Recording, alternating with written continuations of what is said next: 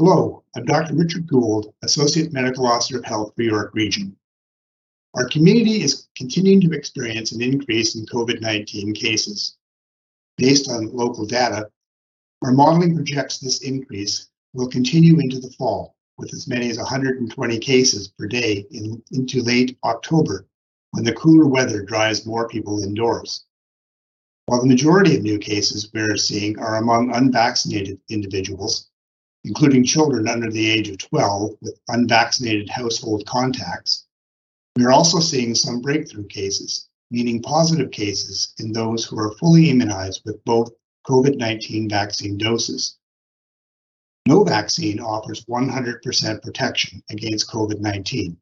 However, those who have received both doses of a COVID-19 vaccine and become infected should experience milder symptoms and are much less likely to become severely ill, require hospitalization, or be admitted into the ICU.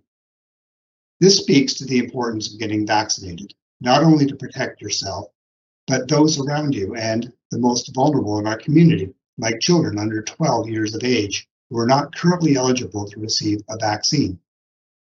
While 75% of our population aged 12 and older have received both doses, there are still many who have yet to roll up their sleeves, and I encourage those individuals to walk into one of our clinics to do so as soon as possible. Clinic times and locations can be found at york.ca COVID-19 vaccine.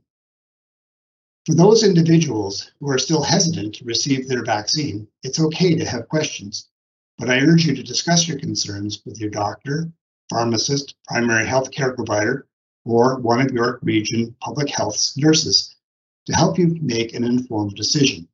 You can also call the York Region Health Connection line at 1-800-361-5653 and speak with a public health nurse.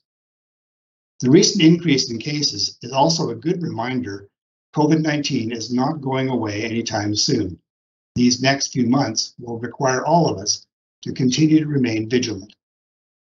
This means continuing to follow public health guidelines, such as wearing a mask, maintaining a physical distance from others, and practicing good hand hygiene, even if you're fully vaccinated.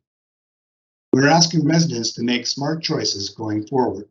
We are asking parents to ensure they screen their children every day before going to daycare or to school.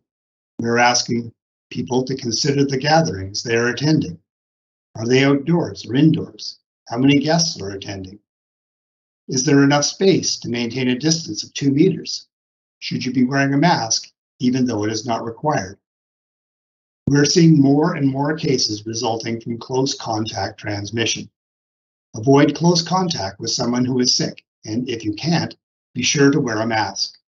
Please continue to follow public health measures like washing your hands, cleaning and disinfecting frequently touched surfaces, and stay home if you're feeling unwell. If you have COVID-19 symptoms, I urge you to get tested.